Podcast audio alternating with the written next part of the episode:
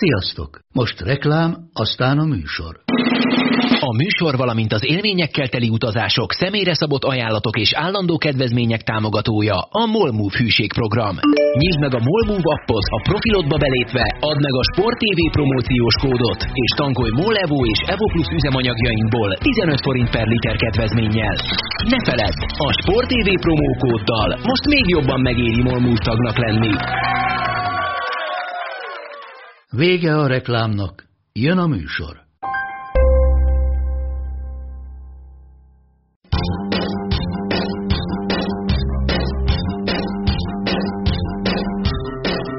Sziasztok, ez itt a Karanténkat 15. adása, melyet pontosan azon a napon veszünk fel, amikor az egész világ a Star Wars emléknapot ünnepli. Úgyhogy sokat fogunk beszélgetni a csillagok háborújáról, így is, úgy is, meg még sok minden másról. Van egy csomó vendégem, itt van például velem Bencsics Márk. Hello, Márk!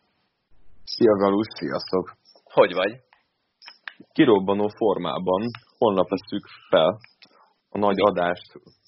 Holnap, ugye? Ö, hát amikor a többség hallgatja, akkor az már holnap lesz, igen. Jó, ja, akkor be, én már, én már beugrottam téged is itt rögtön ennyit. Igen, egy hol, profizmus, tehát én a 113 adáson túl vagyunk, már itt tudjuk a napokat attól függetlenül, hogy összefolyik az elmúlt 8 hét, és azt sem tudom néha, hogy nappal van, vagy éppen éjszaka. Hát nézd, szerintem a karantén egyik legfontosabb dolga az volt, hogy, hogy bármilyen napról megkérdezek, hogy milyen nap van, az a válaszod, hogy nem mindegy. Úgyhogy, de a karantén királyról fogunk még beszélni. Márk, mi az első csillagok háborújás élmény, ami eszedbe jut? Hát, Darth Vader és a hangja. Ez az első. Szerintem. Én fiatalon én, én tök ijesztőnek tartottam Darth Vader, szerintem az, az első, ami megragadt, és mai napig azt mondom, hogy a leggonoszabb főgonosz ever.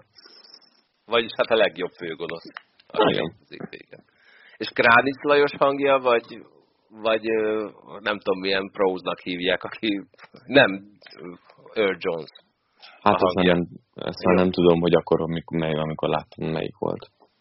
Hát jó. Itt van velünk Haraszti Ádám. Szia Ádi. Bizony, sziasztok. Neked mi az első csillagok háborújás élmény, ami eszedbe jut? Azon gondolkozom, hogy szerintem még nem tudom, hogy 386-osunk vagy már modern világ volt, és 486-os gépünk volt, amikor már az X-Wing című játék működött, de hát azt imádtam. És azt nagyon, és, és azt én előbb játszottam vele, mint hogy láttam volna rendesen a filmeket, de az is biztos, hogy még VHS-en néztem meg, és akkor valahogy aztán egyszer jutott el hozzám, azt hiszem az első három úgy egyben akkor azt én valahogy úgy néztem meg annak idején, de jóval később, mindenki más. Tehát részleteket láttam belőle korábban, meg valahogy elcsíptük a, nem tudom, proziben, nem, meg ilyenek voltak. Tehát Kriegdesterneként lehet, hogy többet láttam már előtte belőle, mint rendesen egyben magyarul, vagy felirattal, de i- ilyen foszlányok. Főle az X-Wing egyébként az, ami nekem a, a legmeghatározóbb az egészben. Társasjátékozni szoktál? Uh, egyéb, nem tehát kifejezetten Star Wars-os társasjáték élményem nincs, hogyha erre gondolsz. Illetve ez így konkrétan azért nem igaz, mert még játékoztunk Jézusom általános. Oh, és volt Star Wars-os szerepjátékot nyomtuk. Az a Darth Vader borítós, ami játszottam van körülbelül. Egyébként igen, fú, ez mi, mi, mi, mi mágust játszottunk, azt hiszem még azon kívül, és ahhoz képest, hogy aztán tényleg katasztrófa volt. Szép, jó van. Akkor majd csinálok egy adást, amikor dobókockával fogjuk megmondani, hogy ki, ki szólalhat meg. Itt van velünk Monc Attila. Hello Attila. Hello, Valus. Mi a Star Wars élményed? Az első, ami eszedbe jut. Az volt az egyik első mozifilm, amit otthon Ácson láttam a moziba. Az biztos. A játékkérdés az életem első és egyetlen konzolos játéka. A Szaniszló Csabinál volt egy Star Wars-os játék, és hát a, amit kérdeztünk, hogy melyik hanget, én, én a magyar hangot azt jobban szerettem, a régit. Tehát még a, a digitális felújítás előtt itt. Megszoktak Jokit. Meg. Itt van velünk Petúr Andris. Andris, te vagy az egyetlen, akiről nem tudom, hogy, hogy szereti a Star Wars, vagy nem. Hát az az igazság, hogy uh, félek a mai adástól, mert én nem vagyok egy nagy Star Wars-os, ami azt jelenti, hogy én nekem úgy kell kikatornom, hogy kik ezek az emberek egyáltalán. Nem tudom, ezek a kulcucok engem valahogy elkerültek nagy részt. Én annyit tudok mondani, hogy én azt tudom, hogy én egyetlen becsípődésem volt egy gyerekkori félelem, valamelyik Star Wars van, amit biztos vágtok, hogy az melyik, van egy olyan, hogy a, valakit kiállítanak egy pallóra, és akkor a homokban van egy nagy száj, és abba belelökik. Ugye van, van valamilyen hasonló. Igen. Jedi, van, igen, igen, Jedi visszatér.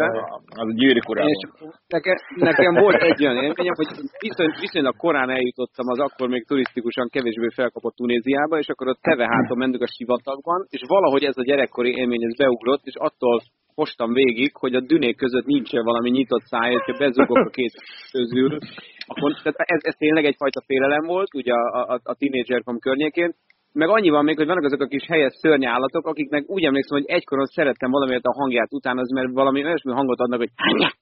De ez azt hiszem, hogy nem megy át, de telefonon keresztül, sőt, inkább szállalmasnak fel.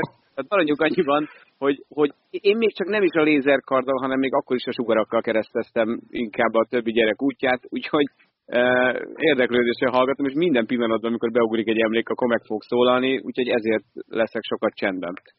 Nagyon várjuk, és el szeretném elmondani, hogy nem volt szállalmas a kísérleted, inkább nézze meg mindenki Bencsics már csubakka hangutázó képességét a egyik frestókadásban. Azt hiszem, az inkább az volt. De amikor Aztán- gyakoroltam, jobb volt. Hát, De, de abban Ricsi a legjobb galus.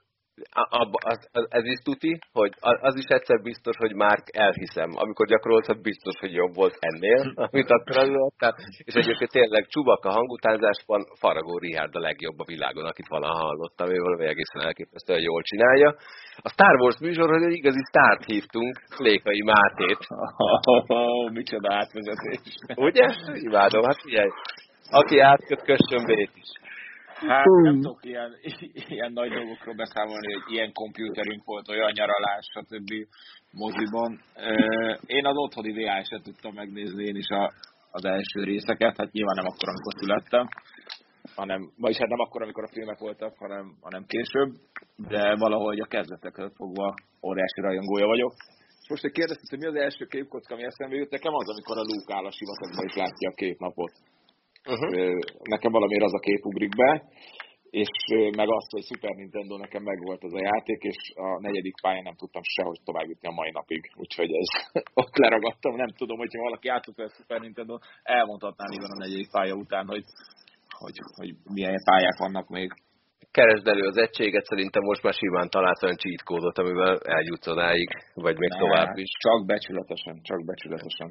De elmondom én is az első emléket, ami eszembe jut, amikor azt mondják, hogy csillagok háborúja, ami túlmutat azon, hogy mikor láttam először, mert társaim, mert volt olyan, hogy óvodában megpróbáltam a game kapcsot magamhoz vonzani, de természetesen nem sikerült.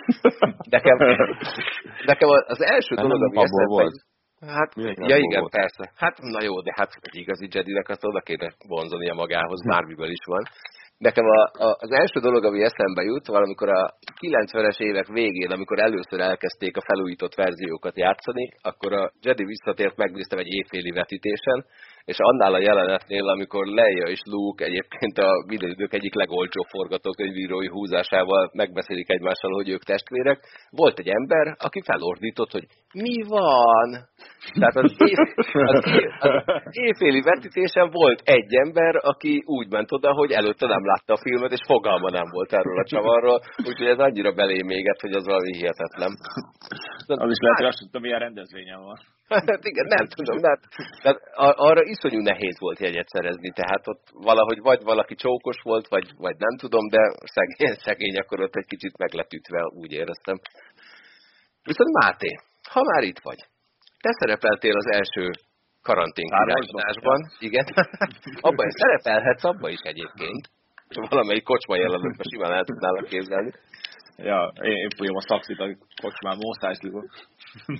Ezt nem tudom, hogy hogy szakszizol, de majd lehet, hogy lesz valaki, aki elmeséli.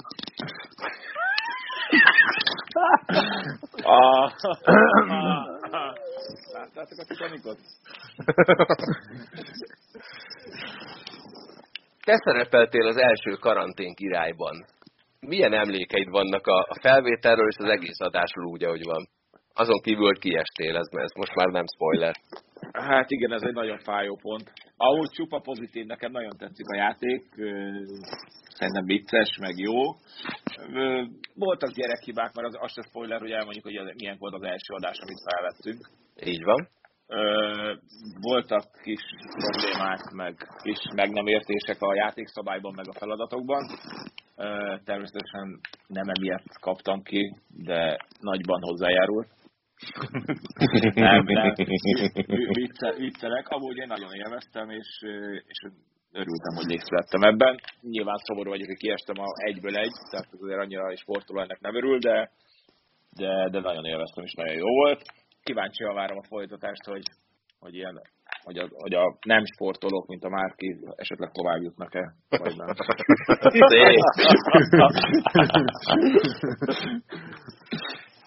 Persze, bu- dobd a másikat a busz alá azért, mert az első részben rögtön elhaltál. Én nagyot szurkolok neked, már tényleg. Egyelőre egy részen vagyunk túl, ami lement adásban, de rögtön ennek az első résznek van egy utóélete. Már ö, Máté, hogyha jól tudom, akkor ahogy vége lett az adásnak, te kaptál egy telefonhívást. Így van, a, a Serret Péter művész úr semmiből feltűnt, hogy hol, vannak, hol van a, a építőanyag, hogy azt írta, hogy viszem, de még nem jött meg, és szeretne haladni.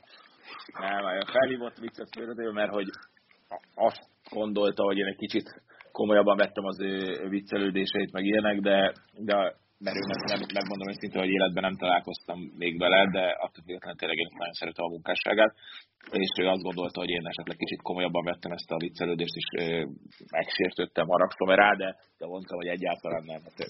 De én szeretem, hogyha viccelődünk, tehát én, én nem szoktam ezzel megsértődni, úgyhogy egy jót, jót beszélgettünk, és és hát ide is örülök, hogy megvan Serre Péter telefonszáma. Valahogy nagyon megvezetted, nekem azt mondta, hogy hát ez a Máté, ez egy annyira szimpatikus fiú. Na, na, na, na. Most erre mit mondja Galus? Tehát, hogy a Prestolba folyamatosan hívogatsz, de hát most akkor téged is? Persze, légy szíves. Is? Hát már tégednek segítettek, hogy átmenj a vizsgáton a TF-en. Tehát, hogy... Karanték Király műsorvezetője Petúr Andris, őt kérdezném, hogy eddig három adást vettünk fel, neki milyen élmény volt eddig ebben az, a műsorban szerepelni? Szerintem bomba. Tehát uh, én, uh, én továbbra is tartom magam ahhoz, hogy uh, hogy merem, merem remélni, hogy amit én élvezek, azt nem csak én élvezem, de vannak ilyen tevékenység életben. Uh, szerintem, ahogy hát ugye Bartozoni mondott egy kifejezést, aki szintén tevékenyen részt vesz ennek a produkciónak a munkálataiban, hogy jó látni így lealjasodni a, a sportolóinkat.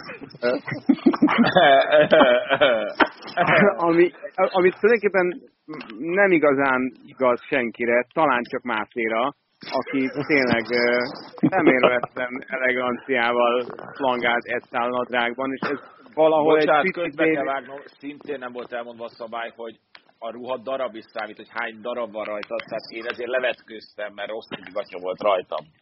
Mint. Ennyi, ennyi, ennyi legyen szóval a mentségemre. Nem, e, e, abszolút, tehát én azt abszolút adom, hogy akinek fel kell öltözni, annak le is kell vetkőzni. Tehát senki nem a standard ruháira építette föl a, ennek a játéknak a ruhadarab számát. Az, hogy történetesen kifutottál az időből, és kettő perc után megjelentél egy pecsozban, ez, ez tényleg azt gondolom, hogy emelt, emelt az adás fénye mindenképpen. Megismertük végig ezt az oldalt is, hogy de jó, jó volt, jó volt. Meg a többiek egyébként ugye azóta két labdarúgó, és két kosaras ö, csapott össze már a felvételeinken, még adásban nem mindegyik került, és ugye az a különlegessége egyelőre ezeknek az adásoknak, hogy általában egymást ismerő, sőt jól ismerő sportolók ö, meccseltek, tehát röpködtek a belső poénok, ezek a nagy részét egyébként lehetett érteni, tehát nem privatizálták a műsort, csak egyszerűen picit beleláttunk haverságokra, meg, meg barátságokba, és, és így egy picit nagyobb presztis értéke volt az elején szerintem minden minden csatának. Úgyhogy, és ez igaz egyébként a Liget és a Máté meccsére is, az utóéletére is, úgyhogy, úgyhogy ez is meglátszik, hogy egyébként nem tudnak a sportolók kibújni a bőrükből, és hogy a meccs az meccs. Tehát lehet, hogy szétoldják egymást, lehet, hogy itt nem labdával kell ügyesnek lenni, de hogy ez fontos, hogy ki nyer, ez, ez kristálytisztán látszik, és a Máténak is baromi fontos volt, és ez, ez, megint, ez megint nagyon sokat hozzátesz szerintem. Ez így van, ez tényleg, mint minden sportoló, hogy a bármi legyen, bármi is legyen szó, nyerni akar.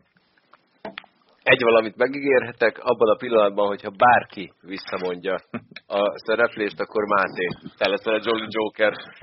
Vigaszták. Cselgány. Dehogy is, hát figyelj, nevezzük Lucky Losernek, de inkább csináljunk egy olyan mévet belőle, hogy te leszel az, aki mindenki ellen kiesik.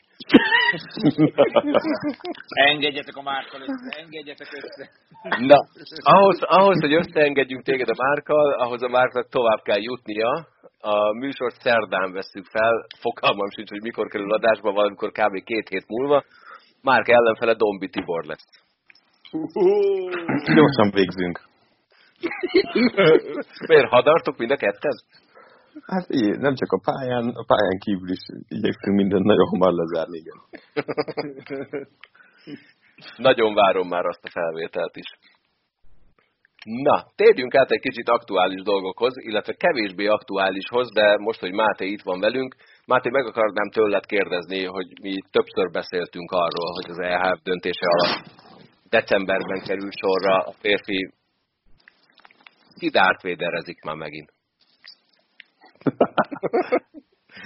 Tehát decemberben kerül sorra a férfi Final Four-ra Kölnben, ahova a Veszprém bejutott jelen pillanatban csont nélkül. Hogy éltétek meg a döntést, mennyire örülsz neki, és hogy készülsz erre az eseményre? Gondolom nagyon.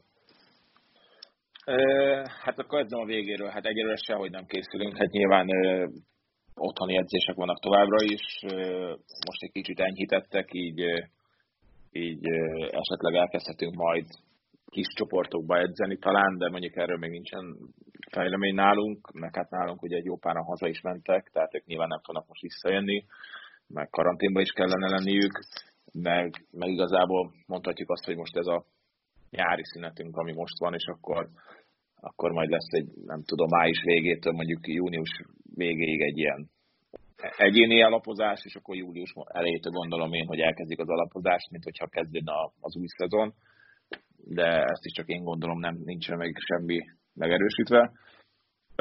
A döntéssel kapcsolatban pedig, hát mi ezt már hallottuk olyan április elején, március végén, hogy, hogy van egy ilyen terve az EHF-nek, hogy, hogy ezt szeretné.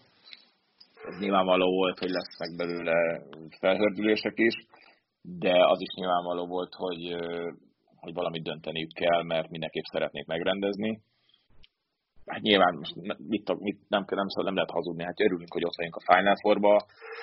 Persze jobb lett volna a pályán kivívni ezt, de, de azért azt is látni kell, hogy nyilván másodiknak is kellett lenni ebbe a csoportba, hogy ott legyünk, ami szintén nem volt könnyű, mert azért nagyon jó csapatok is voltak a mi csoportunkban is, de, de természetesen a koronavírus azért felül sok mindent, nem csak a kézaldában, hanem a világban is, itt olyan döntéseket hoznak szövetségek, meg, meg bajnok, meg, meg az egész világon, ami, ami egyedülálló és precedens, ez is egy ilyen. Most ebben az évben így fog elezárulni a BL. Mi azon leszünk, hogy, hogy esetleg megnyerjük az első bajnokok ligáját két ünnep között. Csillagok háborújás hasonlattal. Mihez tudnád hasonlítani azt az érzést, hogy esetleg megnyered a BL-t? Melyik jelenethez, melyik karakter karakterívéhez? Hát a hatodik résznek a végén, mondjuk amikor buliznak a kis, kis emokokkal, akkor a végén ott buli van, mindenki piá, minden, és akkor a szellemek közt megjelenik mondjuk a Gajó, a Terza, a Mácskopszek, Árpi, és akkor ők is velünk vannak a tulajdonképpen, hogyha megnyerjük. Talán ez ugrik be egy elsőnek, de ha jobban átgondolnám, lehet, hogy más ugrana be. Szeretném, hogyha egyébként az adás egy későbbi részében jobban átgondolnád.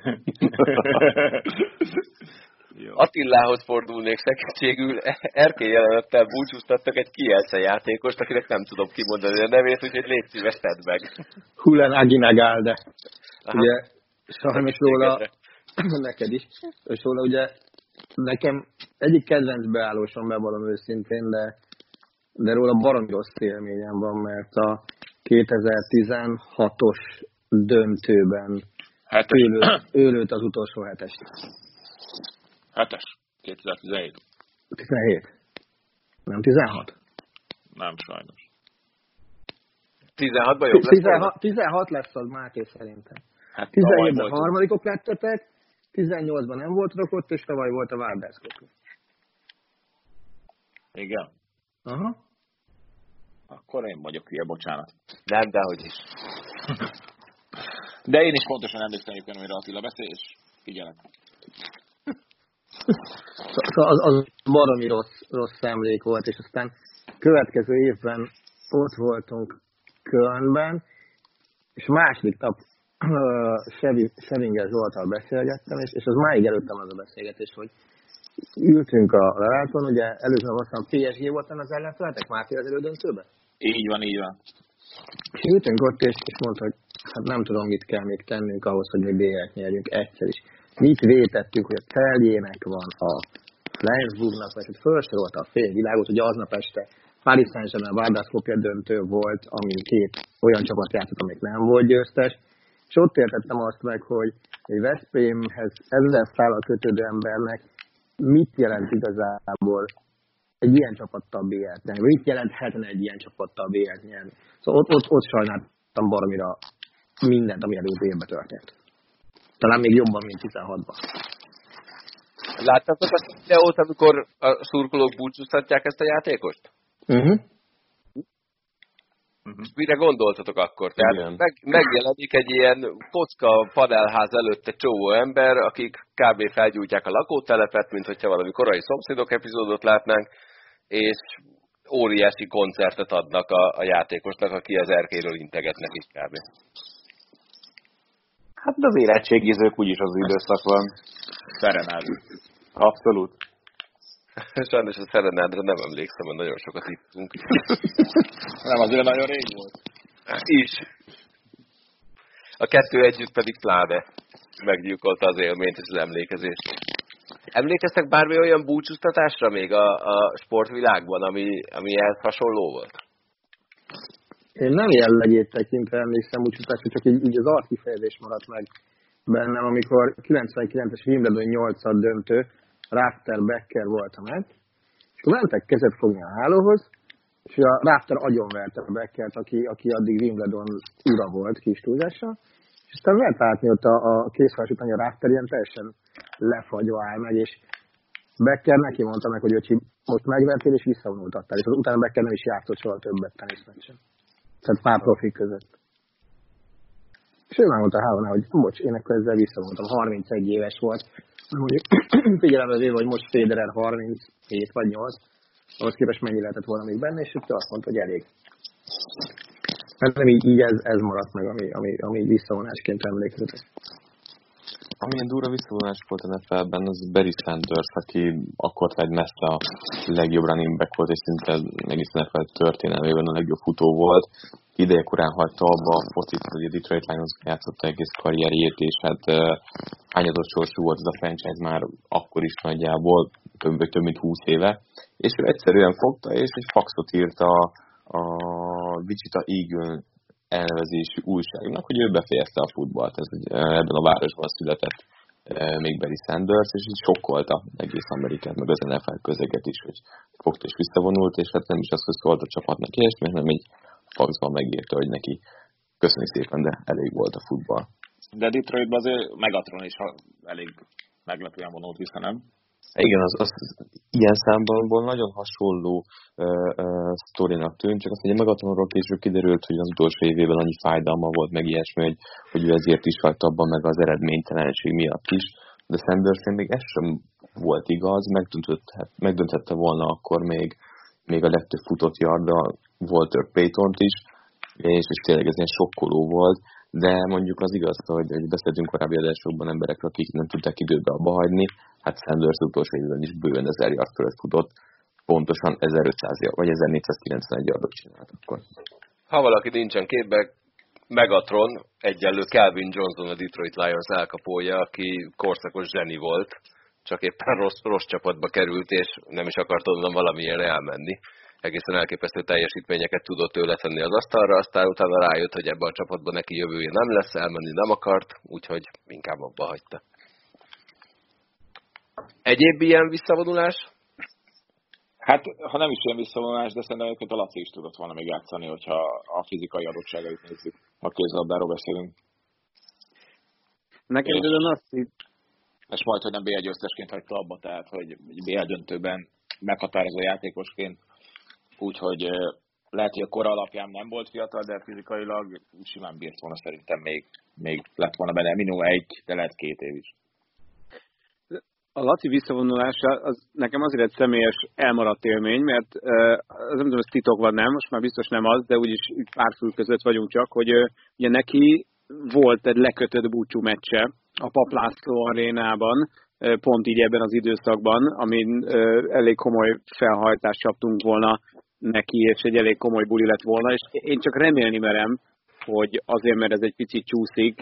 Laci ugye napi három olyan posztot rak ki magáról, amin egyébként a különböző kondicionális edzéseket végzi, tehát kétlem, hogy bottal jönne be a búcsú meccsére még a következő években. Tehát én nagyon remélem, hogy, hogy, ez, a, hogy ez a projekt ez csak megállt, és nem mondott le róla senki, és hogy Lacinak meg lesz még ez a búcsú meccse, És ha még úgy alakul, hogy azon én közre tudok működni bármilyen formában, ilyen fiúbohócként, akkor az, akkor az még egy nagyot fog szólni szerintem. Úgyhogy én még erről nem tettem le, hogy a Nagylazi búcsú meccse az, az egy teltházas paplászos rendezvény lesz majd. Hát meg gondolom, ott elbúcsúztatják Fazekas Nándit is, hogyha már így abba hagyta, akár lehet az Árpit is, vagy akár, hogyha már még a tavaly abba vagy két év abba hagyta az Iván Csiger, Gulyás Peti, nem tudom, én csak gondolom, hogy őket is meghívja azt, hogy ha ez a szövetség rendezi, gondolom én. Sőt, hát őszintén szólva, hogyha ez még egy-két évet csúszik, még te is ott lehetsz rajta. Köszönöm Most a koromra vagy a teljesítményemre gondolsz? Hát, te, teljesítményedet Scherer Péter már értékelte, nem? Hát, akkor még egy három van. Három jó, meg kettő rossz meg van benne. Szerintem Scherer Péter egészen dicsérte Mátét.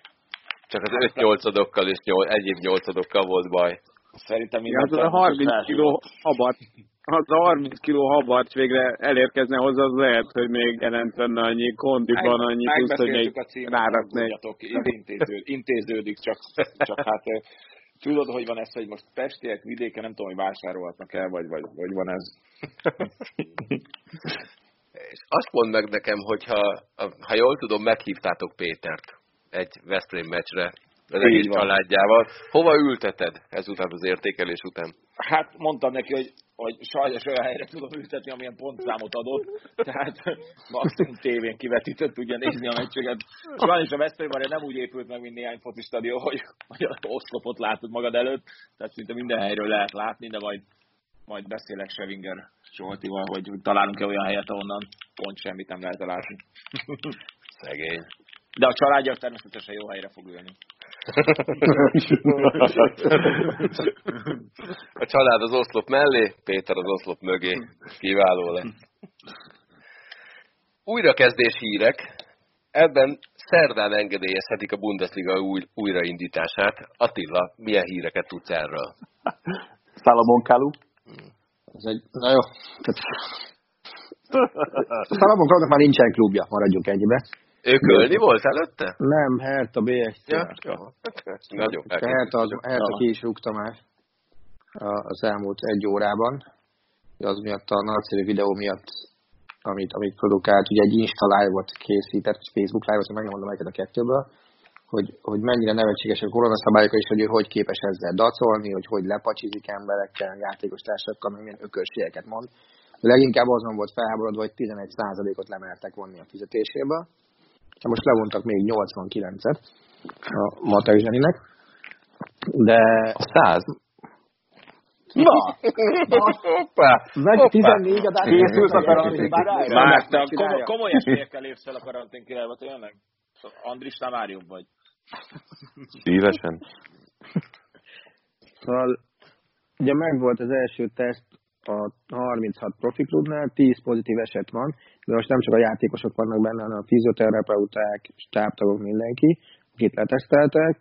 A politikai támogatottság az megvan, tehát ma, ma, csak, ma csak a kancellár helyettes, meg nem is tudom, talán belügyminiszter nyilatkozta azt, hogy hát igen, kéne engedni, de nagyon, nagyon szigorú feltételek között amiben, amiben a kormány bele akarja foglalni azt, hogy, hogy karanténban lennek a csapatok, tehát már a, már a kezdés előtt be kell költözni hotelekbe, és senkiben nem szabad érintkezni a végéig. Én azt gondolom, hogy el fogják engedni szerdán, és uh, kiküszöbölik a, a public viewingokat, tehát hogy ne, gyújj, ne gyűjjenek össze a szurkolók nézni azzal, hogy Free TV-ben is látható lesz majd a történet. És, Nekem lehet egy kérdésem? Bocsánat. Mi van akkor, ha elindulnak, és lesz egy pozitív az egyik csapatnak? Újra beszüntetik? Nem, elvileg, az a szab, elvileg azt a szabályt hozták, hogy, hogy csak azt az egy játékost kell izolálni. És a, jó, oké, és a több, többit két hétig karanténba kezelni, mert két hétig nem tudják kimutatni, nem? Tehát az a csapat két hétig nem játszik, vagy mi lesz? Nem. Elvileg, elvileg csak, a, csak az es, egyes számú kontakt személyeket kell karanténba zárni, az egyesség, de ez az a pont, bevallom őszintén, amire még azért nem tudok válaszolni, mert ezen még vitatkoznak. Tehát én is azt gondolom, hogy lesz egy pozitív eset. Az egyik edzett a 18-20 társával, miközben mm. játszott egy meccset egy ellenfél ellen, akik szintén együtt edzettek 18-20-tal, jövő héten egy másik csapattal játszottak, és így szép sorjában nagyjából körbeér a kör, és mi van akkor? Ha, hát, igen. Tehát, ha egy csapatban mondjuk lesz 2-3, az a csapat nem áll ki, tehát ők nem tudnak játszani mondjuk? Hát figyelj, bevallom őszintén, ebben nagyon, számomra nagyon sok az ismeretlen ebben a történetben vagy ebben az egyenletben, bocsánat, és, és nem tudom megmondani, hogy, hogy, hogy mi lesz a vége. Tehát vannak tervek, de, de konkrétumot még nem tettek le. Ugye a, a, a ligának az a terve, hogy csak annak az egy személynek kell karanténba mennie. A kormányzat azt akarja, hogy a csapat menjen karanténba. Itt még, itt még nincs döntés.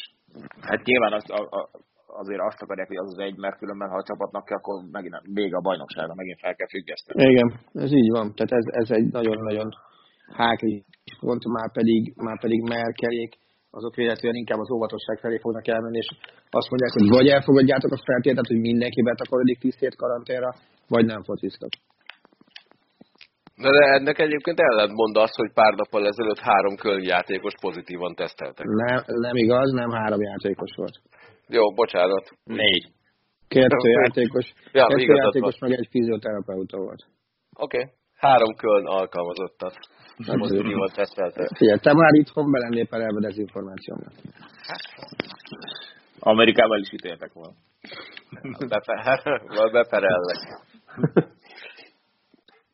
Szóval ugye összesen tizen vannak, akik negatív, vagy pozitív mintát hoztak, egy drezdai ma, és hatról nem mondták meg, hogy melyik klub alkalmazottja. Drezdairól megmondták, hogy, hogy, hol, hogy, hogy hova tartozik. Szóval nem tudom, ugyanakkor azt gondolom, hogy ha Németországban nem engedik el ilyen előkészletek mellett, meg ilyen szintű egészségi háttér, egészségügyi háttérrel, akkor lehet, hogy sehol nem fogják elengedni ezt az Hát ugye most elméletileg, vagy van május közepére mondják, vagy május végre mondják az NBA egy indulását, újraindulását? Konkrétan május 30-án lesz az első forduló, 23-án meg majd magyar kupa meccsek lesznek. Így van. Kíváncsian várom. Hát mondjuk ezzel így egy páran. Jelen pillanatban annyira régen voltam bármilyen esemény, hogy lehet, hogy még arra is elmennék, ha lehetne. Hát azt nem biztos, hogy zárt kapusok lesznek. Biztos, persze. Hát majd jelentkezem a közvezető kocsiba dolgozni. Ja. Na, viszont van egy, egy olyan eseményünk, amiről már annyiszor beszéltünk. Aztán nem, nem mond ki a de, számot.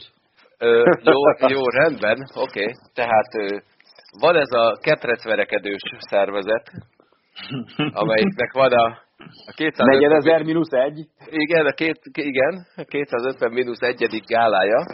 Viszont ö, komoly előrelépés történt, ugyanis ma hajnalban a UFC-s kontakt átküldte nekem a eseménynek a forgatókönyvét, amelyben másodpercre le van bontva, hogy mikor mire számíthatunk, mikor lesz bármilyen reklámszünet, mikor vannak a bevonulások, mikor bár. Tehát ennyivel előrébb vagyunk, ők jelen. Fog nyerni. Van. Ezt nem írják bele. Vesztek egy szigetet? Találtak egy magánszigetet, ahol lebonyolítják? Nem kérlek, szépen Jacksonville-ban lesz az esemény maga. Jó, hát ott a NFL-re sem mennek ki.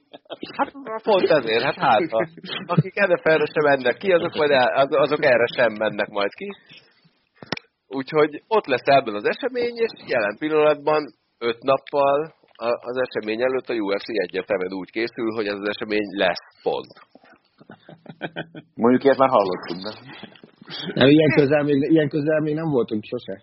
Igen, meg, meg tényleg, meg, meg most elküldték ugyan, ugyan, ugyanabban a tempóban, ahogy normál időben, hétfőn hajnalban mindig megérkezett a forgatókönyv, meg egyéb információk a gálával kapcsolatban, kedden hajnalban szokott érkezni a műhold adat, úgyhogy ha holnap hajnalban megérkezik a műhold adat, akkor azon fogok gondolkodni, hogy pú, lehet, hogy ebből lesz valami.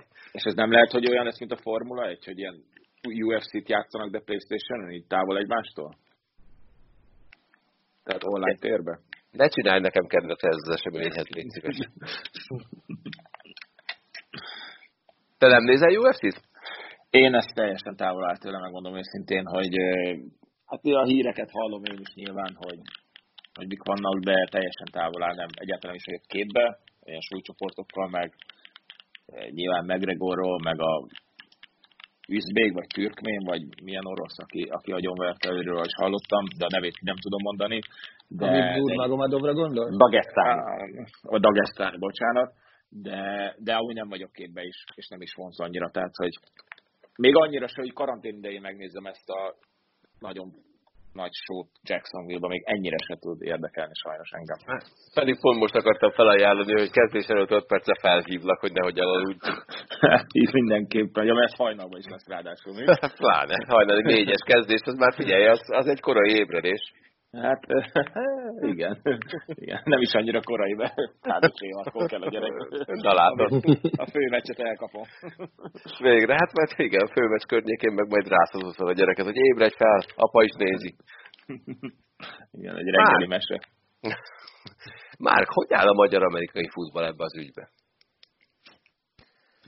Ők nézik a UFC-s helyzet. Szerintem igen. Hát én nem tudom, néha azt érzem, hogy más csatornát néznek, de most ugye, az, a, az a helyzet, hogy ugye nem csak a versenysportokat, hanem az amatőr sportokat is engedélyezték zárt kapuk mögött, és az edzések is megkezdődhetnek, ami egy eléggé faramúci helyzetet szül nálunk több szempontból is.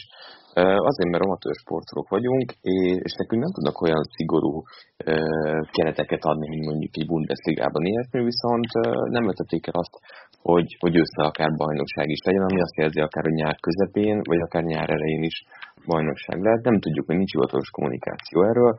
Annyit tudunk, hogy a cseheknél azt mondták, hogy szeptember, van olyan ország, ahol azt mondták, hogy idén már semmi.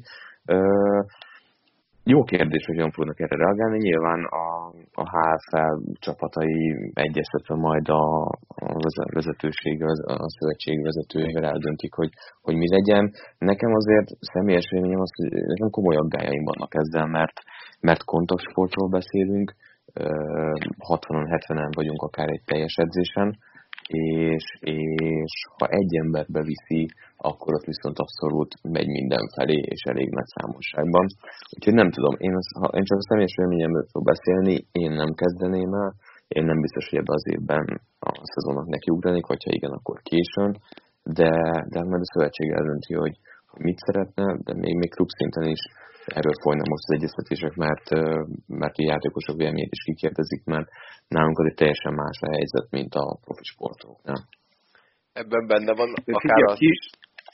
Hogy csak azt akarom kérdezni, hogy, ez a kis csoportos sztori, ez hogy zajlik nálatok? Meg ez, ez Mátéknál is ugyanannyira érdekes, hogy, hogy nehéz egy picit elképzelni, hogy, hogy mi az értelmezhető legkisebb mennyiségű ember, akivel lehet edzeni, vagy bármit gyakorolni, mert hogy kéziben egy figurát, vagy annak a bármelyik lebontását nem annyira tudod megcsinálni, ha nem állnak ott a védők veled szemben. Lehet persze kapura lövöldözni, ha annak van értelme, vagy nálatok már, az meg aztán pláne nem nagyon tudom elképzelni, mi az, hogy kis csoportos edzés amerikai uh, futballban. Ez, ez, ez, mi, mi értelme kis csoportos edzésnek?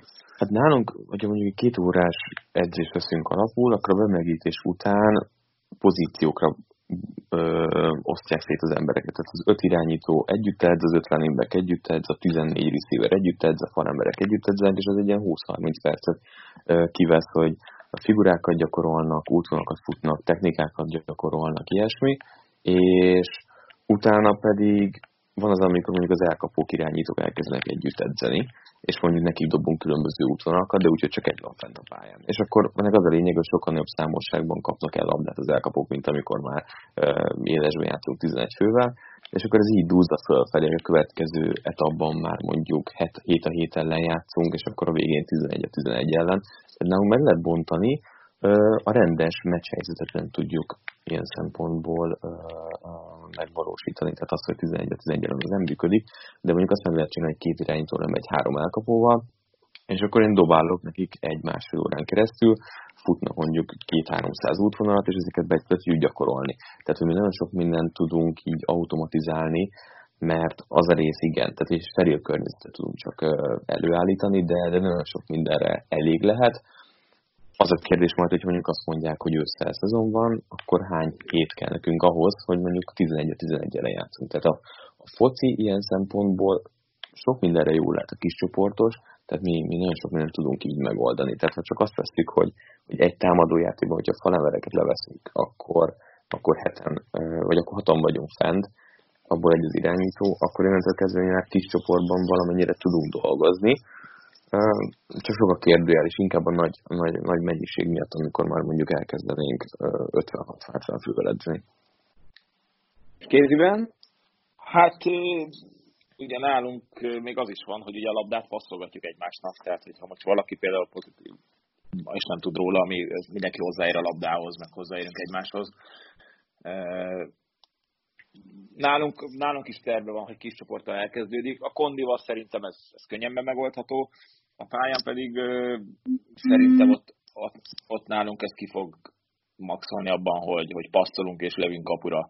Tehát ö, taktika meg ilyenek az nálunk nem fog, nem fog képbe jönni, már csak azért sem, mert, mert egyrészt náluk mondom a csapat egyik része nincs is itt Magyarországon, a, van olyan, vannak, akik elmennek, vagy abba hagyták, mint mondjuk az Árpi, ők nem hiszem, hogy most bármilyen taktikát akarnak még velünk gyakorolni, mert, mert annak nincs sok értelme. Akik jönnek, azok meg még nincsenek itt. Úgyhogy én azt gondolom, hogy itt plusz, plusz amikor elkezdik majd az alapozást, akkor, akkor a, nyilván a nulláról kezdik el, tehát, tehát ugyanúgy, mert hát úgy a nulláról, hogy a, hogy a egy együttedzés, tehát hogy nyilván az a lényeg, hogy most valamilyen szinten tartsuk magunkat fizikailag, és akkor mondjuk júliustól el tudjuk kezdeni a, az együttedzést szintén fizikailag is, meg majd aztán taktikailag is. De most szerintem, ha elkezdik a kis csoportos edzés, akkor csak ilyen cselezések, lábmunka, lövések, de, de ilyen kontakt, meg, meg taktika, meg ilyenek azt szerintem nem lesz egyáltalán. Sőt, még azt is látom, hogy kapus se lesz. Tehát, hogy csak ilyen lövőkeretre, vagy, vagy nem, az, nem az lesz a lényeg, hogy most éppen kilövöd a fickát, vagy nem, hanem az előtte lévő mozgások lesznek a, a fontosabbak. Ez mind érdekes, az Árpi, aki lényegében visszavonultatta magát a saját teraszán, le fog, le fog még menni? Tehát úgy, hogy konkrétan véget ért a pályafutásra, még a szerződését kitölti néhány ilyen kis csoportos edzés keretében? Nem, pár én, ne, nem tudom, hogy ez is hogy fog. Tehát én, én nem tudom ezt elképzelni, megmondom őszintén. Szerintem le, lehet, hogy ez ilyen egyéni lesz, hogy, hogy aki akar, az, az mármint nyilván a program, a, a erőléti program az kötelező, de az, hogy labdás edzéseket elkezdjen, az, az lehet, hogy ilyen fakultatív egyéni lesz. E, például, hogy a sérült játékosok, akik voltak a Mahé vagy a Tönneszen, hogy, hogy megnézzük, hogy hogy állnak a rehabilitációban, vagy, vagy hozzászokjon a testük, amikor mondjuk júliusban elkezdik, vagy akár én, nekem is voltak problémáim. Úgyhogy e, lehet, hogy mondjuk csak mi hárman leszünk ott ezeken a labdás edzéseken, maga az erőléti részen, amikor futni kell, vagy kondizni, azon meg lehet, hogy többen ott leszünk, de, de az is biztos, hogy, hogy akkor, akkor se együtt fog edzeni mindenki, hanem mit tudom, valaki edz délőtt, valaki edz délután, és közte kitakarítják mondjuk, vagy lefertőtlenítjük a konditermet ilyen fertőtlenítővel, vagy nem tudom, de nyilván futni, azt kint tudunk futni, azzal nincs probléma, de, de azt nem gondolom, hogy a labdás edzésen ott három-négy embernél többen leszünk ott. Térjünk át Amerikára. Beszélgessünk az NFL-ről. Máté, neked Igen. is egy csomó elmaradásod, amit egy csomó mindent megkérdeznék tőled. Például kezdjük időrendben. Mit szólsz a Colts új irányítójához? Hát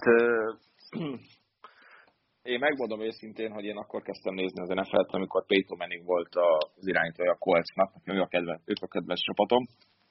És volt egy-két év, amikor az a San Diego Chargers keményebb borsot tört az orruk alá, Philip Rivers vezetésével, és hát nem túl szimpatikusan ünnepelt meg, nem túl szimpatikusan viselkedett számomra a Rivers a Colts ellen. Ezért én akkor, és azóta is talán az egyik legkevésbé szimpatikus játékos az NFL-be számomra, ha mondhatok így, úgyhogy egy ilyen kicsit skizofrén helyzetbe kerültem, hogy a kedves csapatomnak ő lett az irányítója, amit se szakmailag, se és semmilyen módon nem tudok érteni. Tehát én nem gondolom, hogy vele én nem gondolom, hogy vele Super Bowl esélyesek lettek a Indianapolis, de lehet, hogy már megcáfol engem. Úgyhogy nem, nem örülök, nagyon nem örülök neki.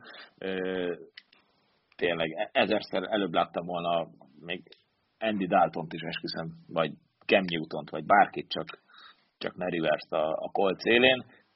Azt azért be kell látni, hogy, hogy annál viszont jobb, mint ami tavaly volt Brissett, de hát vannak elvek, tehát hogy azért ne a Rivers legyen a Colts irányítója, akármi van. Ha lenne Colts-os Rivers vezet, hordanád? nem, nem, nem, nem, kár, kár pedig, ha elindul a posta, az első dolgom az, hogy rendelek neked egyet. Nem, nem, hát tényleg nagyon nem szeretem őt. Tudom, tíz gyerekem van, vagy tizenegy, és család, és minden, de akkor sem. Nem tudom, valahogy én nekem az nem szimpatikus, amikor a értem, hogy van, van ez a trash, főleg Amerikában a játék közön minden, de, de nem, nekem nem szimpatikus, ahogy a pályán viselkedett.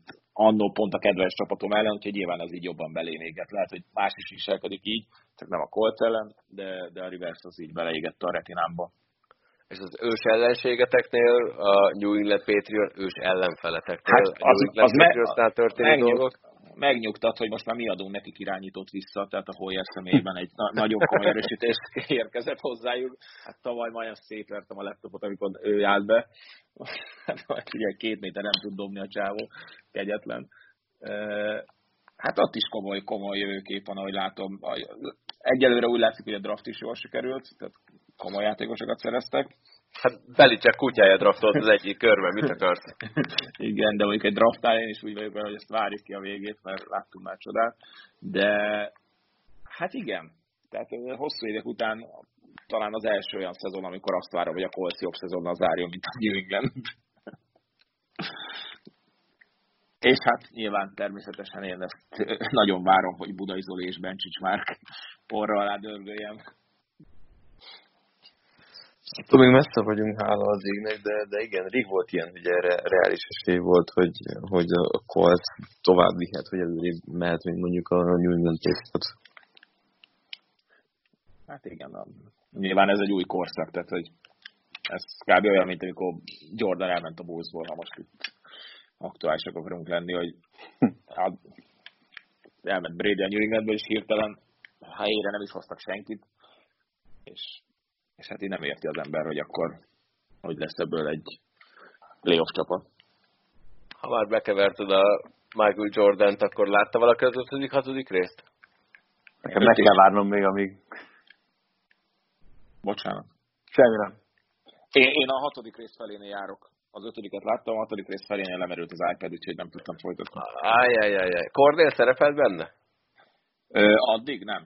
Oh, pedig erre számítottunk, hogy hát most a kukocsos történetek lesznek, és akkor esetleg ő is szerepelni fog benne. Hát most nem tudom, spoilereztetek-e, vagy ez később, vagy mondjuk el. A kukocs nem nagyon szerepel, vagy szerepel benne, de azért nem olyan komoly szerepe van, mint mondjuk a Rodmanről volt egy rész, vagy Piperről, vagy, vagy az egész Jordanről. Hát ez egy kisebb részletet kapott egy részen belül, mint, mint az előző játékosok. Akkor Cornélnak még van remény, ahogy volt. Szerintem egyébként az 5-6, ez, ezek nagyon jó részek, meg nagyon jó régi felvételekkel, úgyhogy ez szerint, én a, kicsit már is azt éreztem, hogy a szól mindenről, csak arról a 97-98-as szezonról nem, uh-huh. de most is rengeteg más év is van benne, amit bemutatnak, de, de sok, nagyon sok archív felvétel van, amik nekem tetszenek, és, és nyilván nem láttam, mert sehol máshol nem is láttam, meg hát voltam 4-5-6 éves. Igen, egyébként nekem is ez a legnagyobb problémám, hogy azt mondták, hogy erről az utolsó szezonról fog szólni, és hát nagyjából az egész sorozat kb. 10%-ában szól erről a szezonról, minden másról igen, ami szintén tök jó, csak teljesen másra készültem. Na, Na legyen belőle még egy szezon majd. ja, persze, vagy még kettő.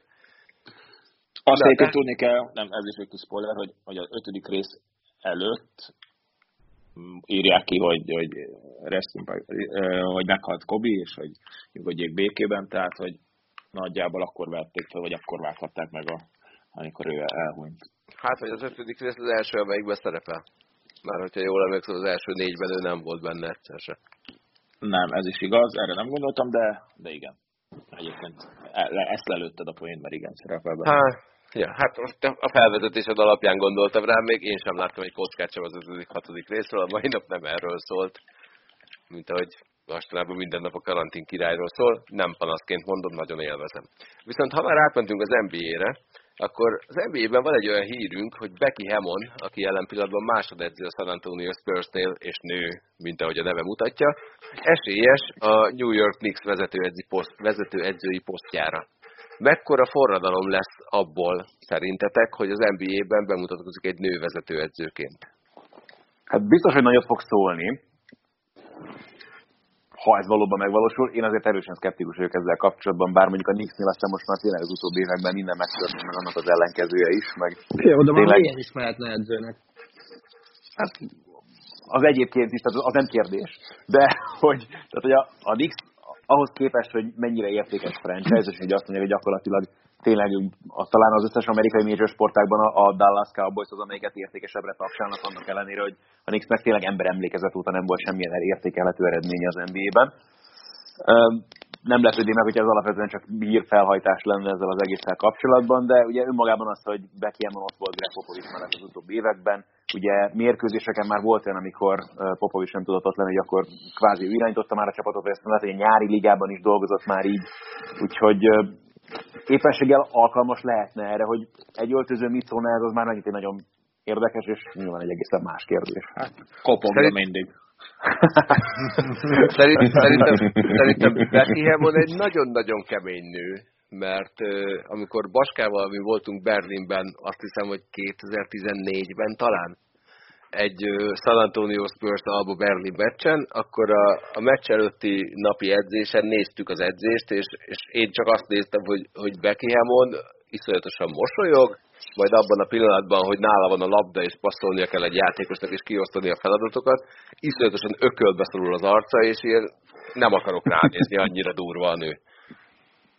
Hát szerintem csak így lehet megélni egy ilyen, ilyen férfi kosárlabdában, vagy bármilyen férfi sportban nőként, hogyha ha egy kicsit férfi is vagy.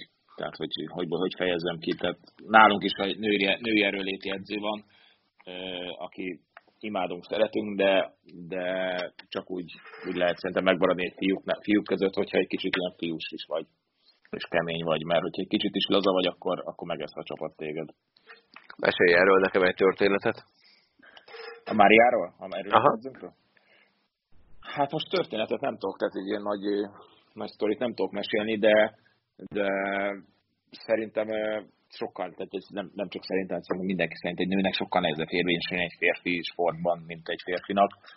De, de hogyha valaki egy ilyen kemény, szak, egyrészt szakmailag ott kell lenni a toppon, szerintem, ugyanúgy, mint egy férfinak is, tehát hogyha kicsit is az van, hogy, hogy nincs ott szakmailag, akkor egy csapat nem fogja, nem fogja a tiszteletét kivívni, plusz fegyelmet, és fegyelmet is kell tartania, meg, meg ez a, meg az tényleg az a, az a respect legyen meg akkor is, mint hogy egy férfi állna ott, ezt, ezt mindenképpen ki kell vívnia egy, egy nőnek, és csak úgy lehet, hogyha, hogyha azért keménykező és, és szigorú, szerintem. És egy év után ti hisztek már benne, meg hisztek neki?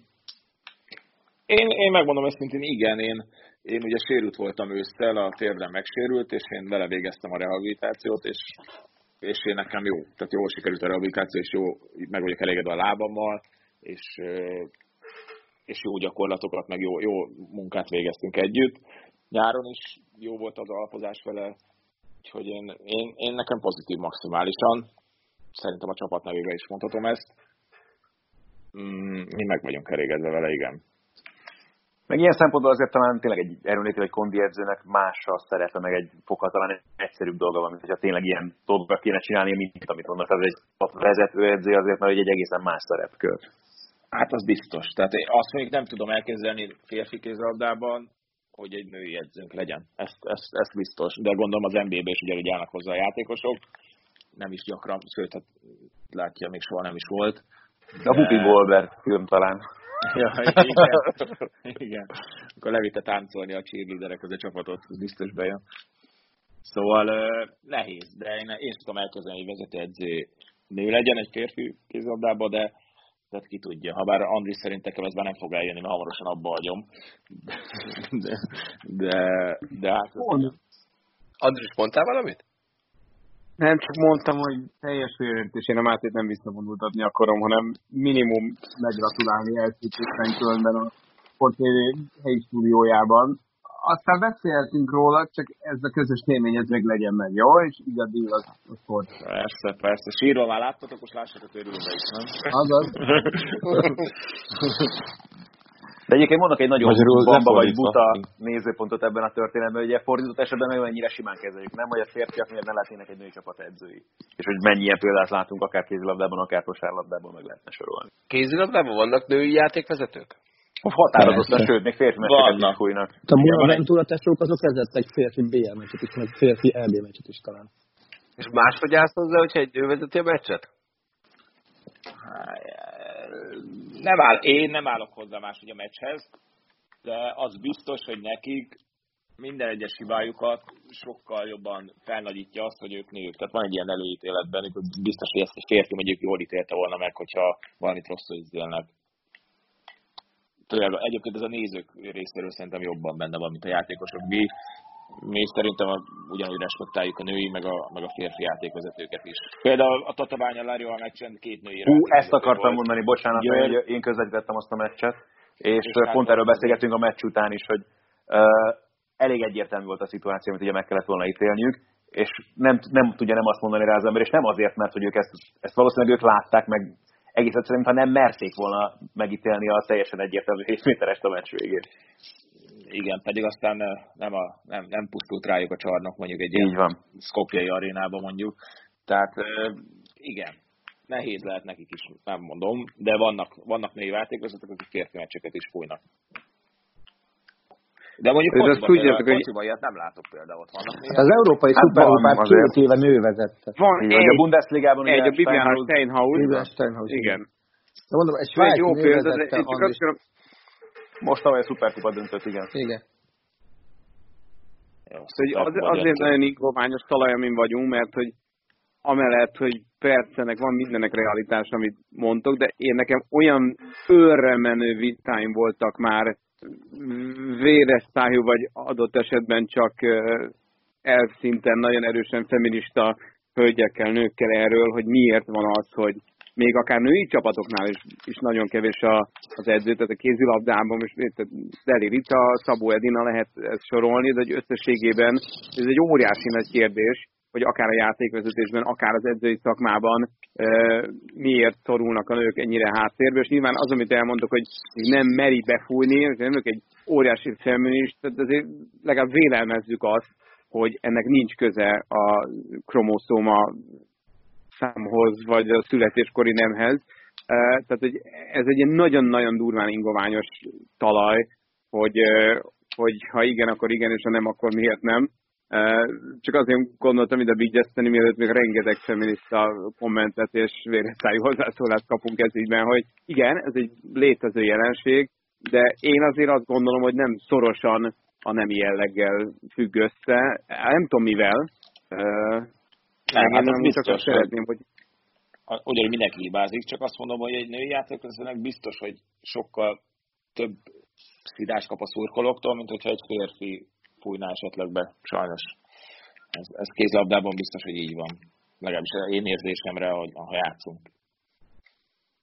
Márk amerikai futballban, magyar-amerikai futballban hogy van ez, mert elmesélek egy történetet, és ezt, ezt megint csak a feministák nem fogják szeretni. Nekem az első élményem egy ma- magyar-amerikai futball mérkőzésen az volt, amikor női játékvezető volt, hogy egy pant után a lány futott-futott a labda után, majd az visszafelé pörgött, pörgött és visszafelé úgy telibe verte szegényt, szegénynek az arcát, hogy hagyott esett azonnal. Aztán utána nagyon jól fújt egyébként, és nagyon szépen dobálta az átlókat, de ez volt az első élményem amerikai futballmeccsen női játékvezetővel. Itthon van több női játékvezető, tehát nincs- nincs semmilyen ö, kérdés. Ö, Itt inkább jó meg rossz van, tehát hogy, hogy amikor meglátod a, a stábot, hogy, hogy ki, jön, ki jön oda még a mérkőzésre, hogy mire figyeljünk, és már tudod jó, hogy amikor megjön X játékvezető, akkor már tudjátok, hogy három óránál kevesebb időben nem úszhátok meg a meccset, mert folyamatosan szétfújja. Ö, Van olyan, aki meg, meg nem teljes ellentetje. Tehát ö, én most nem akarok itt beszélni ki ö, milyen bíró, nők között is van, aki kevésbé tapasztalt, van olyan, aki, aki egyébként ö, máshogy kell kommunikálni vele. Tehát látszik, hogy, hogy ő érzékenyebb, de itt se választanám kettő egyébként, hogy most valaki nő vagy férfi, hanem ő egy olyan természetű. És amikor már mondjuk több éve fúj, akkor pontosan tudod, hogy vele máshogy kell kommunikálni, máshogy kell jelezni, hogyha ha folyamatosan holdingolják az elkapódat, mert, mert, mert máshogy tudsz hatni, de szerintem a Mátéknél pont így van, hogy egy idő után mindegyik bírónál pontosan tudják azt, hogy hogyan kell jelezni a dolgokat, melyiknél kell ráborítani az asztalt, hogy a következőnél befújja, vagy melyiknél kell inkább csak finoman, okosan ö, ö, kommunikálni. Hát NFL-ben is egyébként egyetlen egy női játékvezető van, tehát azért ott is dominánsak a, a férfiak. Viszont ő nem fúj rosszul, tehát én azt gondolom, hogy azért az úttörőknek nagyon fontos szerepük van, hogy az első egy-kettő bíró tényleg helytáll, akkor, akkor utána meg tudják, tudják dönteni ezeket a, az előítéleteket, mert szerintem ezek abból jönnek. Ezek mind abból jönnek, mint a, hát azt is érzékelni, igen, amikor ö, női bíró van a pálya szélén, a szurkolók mindig jobban kikezdik, és mindig, mindig agresszívebbek vele. Tehát ezeket kell ö, hosszú távon szépen megszüntetni, és ez kell azt jelenti, hogy jó játékvezetők legyenek és felkészültek. Ebben ti segítetek, vagy ez az ő dolguk, hogy ezt hívják maguknak ezt a harcot? Hát ugye nálunk nagyon fontos alapelv az, hogy, hogy nem szólhatna be a lelátóról a saját érzésnek se sem, senki. Tehát próbáljuk azt, azt meghonosítani, vagy azt tartani, hogy egy amatőr sportként, aki idejön, az, az inkább szórakozzon, mint, és szurkoljon, mint csak a másik ellen legyen. Ez nem mindig sikerül, de, de azt gondolom, hogy több csapatnál is egy összetartó közösség van, és egy kicsit kilöki magából azokat, akik, akik inkább anyáznak, mint sem, mint sem támogatnak. Tehát ezt, ezt próbálják azért csapatok tartani. Hát van, ahol jobban sikerül, van, ahol nem.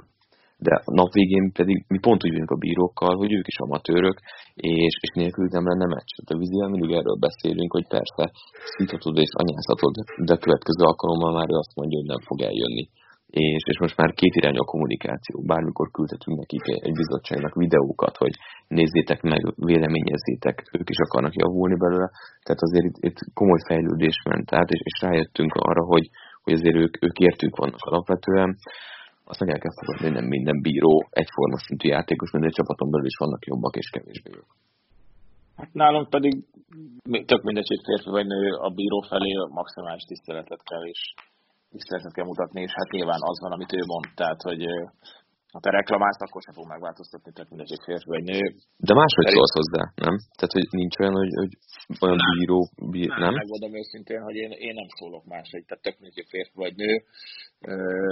Nálunk az NBA-ben vannak női játékvezetők, de, de szerintem ők, ők csak ilyen edzőmeccseket szoktak maximum nekünk fújni. A, a, az Attila mondta, a nemzetközi mezőnyben van, van a francia bírópársok, azért fújtak tényleg férfi BL meccseket is, lehet, hogy fújtak nekünk is, hozzájuk ugyanúgy szólunk, meg ugyanúgy szól a játékos. Nem is a nemek közöttre gondoltam, hanem, hanem bírótípusok között. Inkább. ja, hogy bírótípusok? Hát ah. persze, van, van, olyan, van olyan bíró, akiről tudod, hogy hogy egy, egy szót se szólhatsz hozzá, mert hozzászólsz azonnal két percet ad, meg vagy sárgalapot, vagy, vagy, vagy ezt így támadásnak veszi, és utána, utána még inkább rád fogsz szállni esetleg. Vannak olyan bírók, akikkel tudod, hogy lehet kommunikálni meccs közben, vannak olyanok, akikkel nem, mindenkinek tudod, de nagyjából tudod a bíróknak a stílusát is, hogy esetleg a keményebb játékot engedi, vagy a kevésbé keményet. Nálunk általában a legnagyobb különbség a bíráskodás között az a bajnokok ligája, fújnak egy, hogy mondjam, típusban, vagy, vagy egy, egyfajta dolgot, és nem mindig egy világverseny januárban, és olyan világverseny mindig kitalálnak valamit, hogy ott éppen mire figyeljenek nagyon általában, ami fix, hogy a szélső, ha hozzáérsz egy picit is a világversenyen, hetes két perc azonnal a szélső. Míg a BL-ben azért kicsit meg lehet tolni a derekát, kicsit szorítani, stb. stb. Tehát a világversenyen sokkal több két percet, meg sokkal több kiállítást adnak, mert ott, mint hogyha nagyítóval néznék minden egyes betűt a, a szabálykönyvben, és, és sokkal jobban sokkal jobban büntetik, hogyha ha esetleg keményebben oda nyúlsz, míg a BL-ben azért inkább engedik a keményebb játékot. Mennyire, jel, mennyire jellemző ez a tesztelés egyébként? Mert jégkorong világbajnokságokon is, is láttam és hallottam ezeket a dolgokat, hogy a játékvezetőknek kiadták, hogy például ezen a VB-n figyeljetek nagyon arra, hogy a, amikor a botot betolják a hónalja alá, azért fújjatok két percet, és olyan szinten fújták szét a meccseket emiatt, hogy, hogy az valami hihetetlen, aztán utána egy héttel később meg mintha mi sem történt volna, ugyanúgy lehetett hőmérőzni. Hát ez, ez a kézlabdában van ilyen. Tehát főleg a világversenyek elején, amikor van mindig, minden világverseny előtt van egy ilyen összeülnek a bírók, akiknek van a, a bírói vezető, elmondják, hogy ezen a világversenyen mi az, amire nagyon-nagyon figyeljenek oda, de nyilván ott ül a Magyar, Magyarországról is egy küldött. Ő utána ezt elmondja nekünk, hogy mi az, amire most határozottan kiemelten felhívták a figyelmet, és akkor általában a világversenyek elején sokkal-sokkal több kiállítás van, mint utána. Tehát, hogy a csapatoknak is új, mert ugye jönnek mondjuk a BL-ből, vagy akár a bajnokságukból, ahol lehet, hogy az még megengedett, meg belefér, míg ezen a világversenyen azonnal két percet adnak meg hetest rá. És akkor ez alkalmazkodni kell nyilván a világversenyen, és akkor ahogy halad az idő a tornán, meg ahogy haladnak a meccsek, nyilván alkalmazkodnak a csapatok hozzá. Ha ezzel kapcsolatban senkinek semmi, akkor térjünk át a csillagok háborújára. Két dolgot szeretnék kérni mindenkitől. Az egyik az az, hogy melyik az a sportoló, akit szeretne látni a csillagok háborúja világában, akár szereplőként, akár bárhogy. A másik pedig az, hogy válaszol egy karaktert, és mondja meg, hogy melyik sportolót látná annak a helyében. Kezdjük Mátéval. Mégis Hú, a Hát nem tudom miért, pedig nem volt a kedvenc karakterem, de Obi-Wan Kenobi-nak Phil Jackson-t el tudnám képzelni, hogy én vagyok. Ez a nyugalom, ez a, a főleg a, főleg a 3-4-5-ben, amikor, vagy a 4-5-6-ban, bocsánat, amikor már öreg Obi-Wan, és egy ilyen, egy ilyen kb. ugyanúgy is néz ki, olyan szőrös, mint Phil Jackson, meg stb. egy ilyen, egy ilyen, tényleg egy ilyen butha, ilyen, így a teljesen kiosztatatlan a sodrából, nem ezeket a, nem, ezeket, nem ezeket a katonákat keresi. Vagy nem ez mit mond, amikor a Nem ezeket a droidokat, igen. Igen, nem ezeket a droidokat keresitek. Tehát hogy tényleg nekem a nyugalom jön át a Phil Jacksonból is, amikor most nézem ezt a Les Dance, meg, a, meg az obi is. De, és ki az a, kar, a sportoló, aki, akit megnéznék a hát mondjuk megnéztem a Shaquille O'Neal Finn szerepében.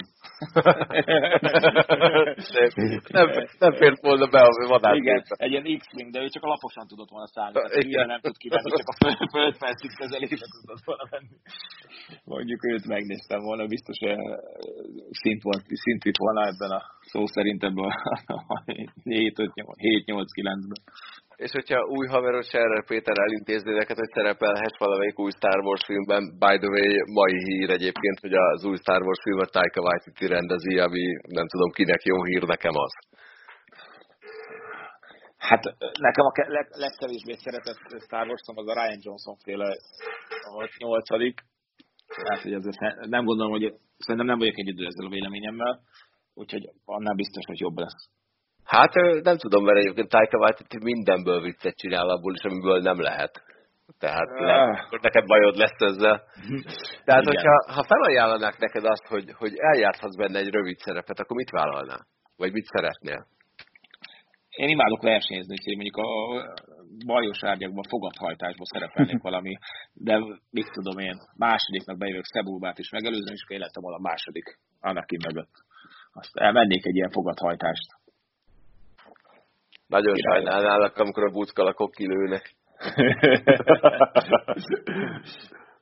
Attila? Chad Ochocinco-t bármilyen szerepben körülbelül. Igen. Akit, akit megnéznék. Illetve, ha lehetne, akkor, akkor mondjuk Bill Belichicket ilyen uralkodói szerepben. Jaj, hát az olcsó. ja, igen, hát az, az olcsó. De olcsó szinkót mond, mondtam először, úgyhogy... Hát az azért ez meg olcsó szinkó. Jó, De figyelj, a Palival mennyit beszélgettél? Ugye De a Palival nem beszélgettem. Mi volt még? Mit kell mondani még? Hát, hogy melyik karakter helyébe tudná bármilyen sportolót behelyettesíteni. Fűha. Az Látán Ibrahimovicsot Jar Jar Binks helyébe. Van hasonlóság egyébként. Szegény. Ja, bocsánat, én egyébként kicsit féltem tőle, hogy Attila ellopja majd az ötletemet, hogy a, a Rainer Kalmund, aki vezette annak idején, ugye a Bayer Leverkusen, ott, ott minden... Dzsambára volt belőle? Abszolút, így van, igen, igen. De egyébként, Én... bocsánat, beleszólok, de az Attila, ő az űrgolyókban szerepelő a Dark.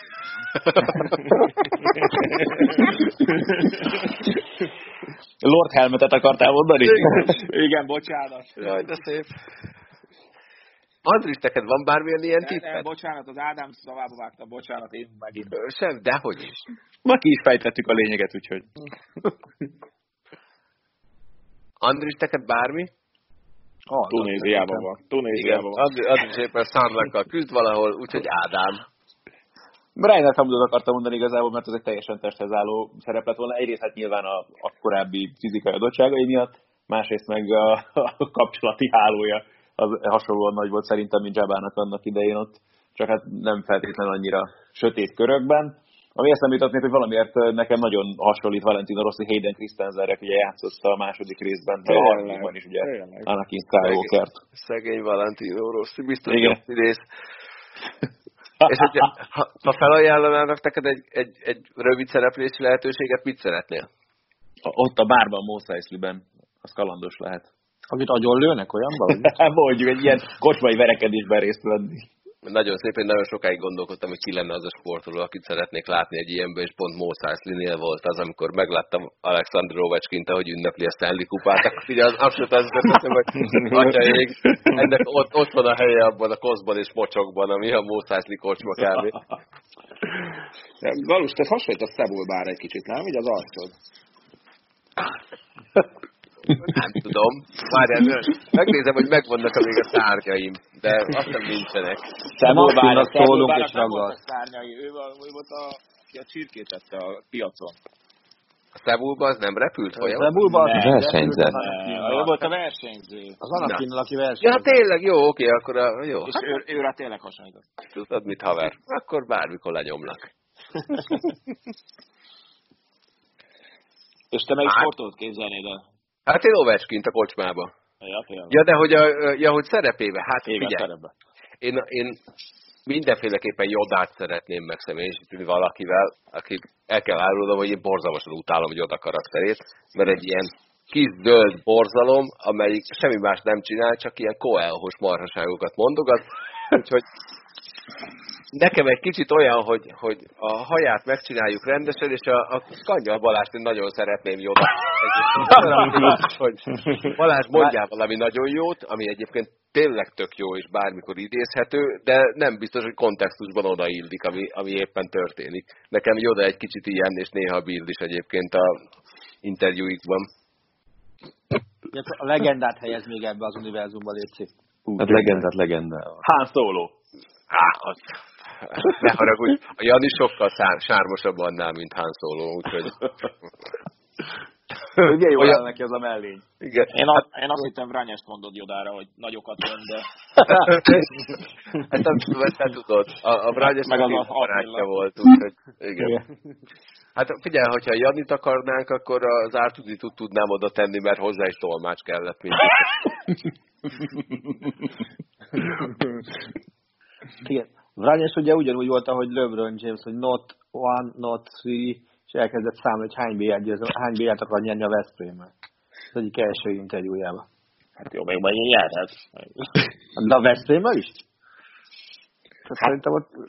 Hát ki tudja, hát ha visszajön valamikor.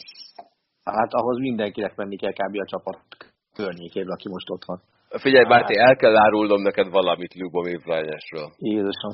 Tehát ő nagyon sokáig nagyon jó volt a kézilabdából, egészen addig, amíg Attila egyszer nem volt a tolmácsa, és ott kielemeztük azt az interjút, amikor Attila volt a tolmácsa, és lehetett látni ezt a pillanatot, amikor kifújja a füléből a tudást. Tehát azt akarod mondani, hogy Attilának kéne az edzőnknek lenni? Nem, ő nem. Nem, csak kifújta. Nem, nem, nem. Nem beszívta, kifújta ja, bocsánat, bocsánat, bocsánat. Valahol az éterben van. Márk, Mióta elkezdtek erről beszélni, csak azon gondolkodom, hogy hogy néz neki, hogyha Gronkowskit kereszteznénk Jodával. Akkor az a Shrek lenne? Gronkowski önmagában Shrek. Nem, az akkor az, le, az lenne, mint amikor lesz neki Jabánál a kelencébe, és kijön az állat.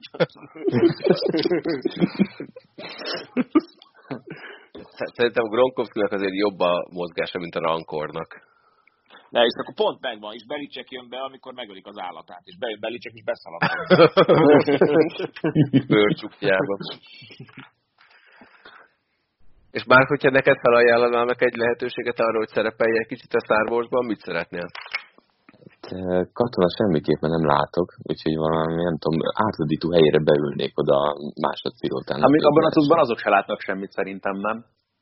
A rohamosztagosok legalábbis. Te nem látsz és irányító vagy? Látod, hogy irányítok. ez az, azt látjuk, hogy hogyan ez a baj. Kérdezi meg Winston-t. Most már mondta, hogy műtét jót látja most már rendszámtáblákat a kocsikon.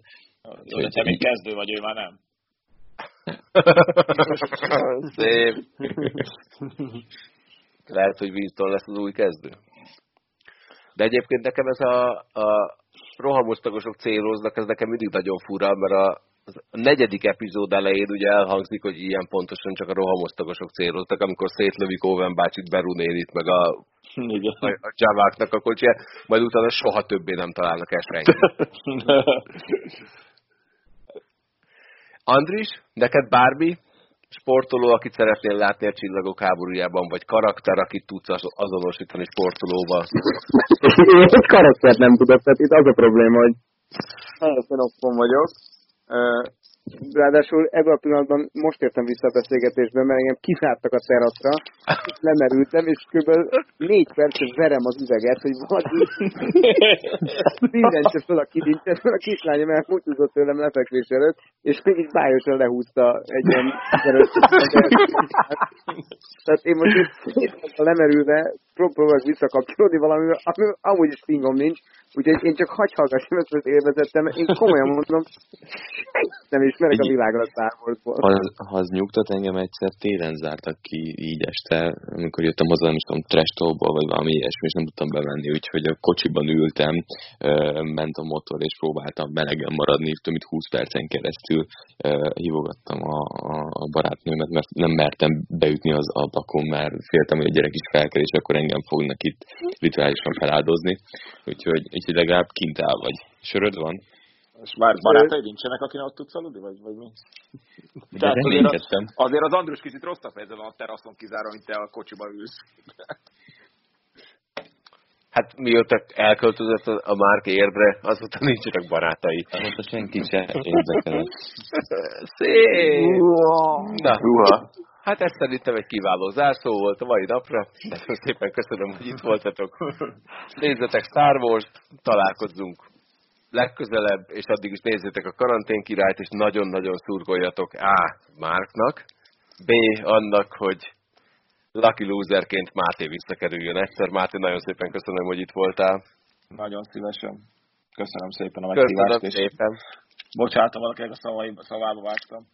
Ez egy ilyen stílus. Köszönöm szépen, sziasztok! Vigyázzatok magatokra! Sziasztok! Sziasztok! Hello.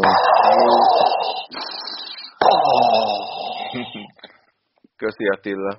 A műsor a Béton partnere.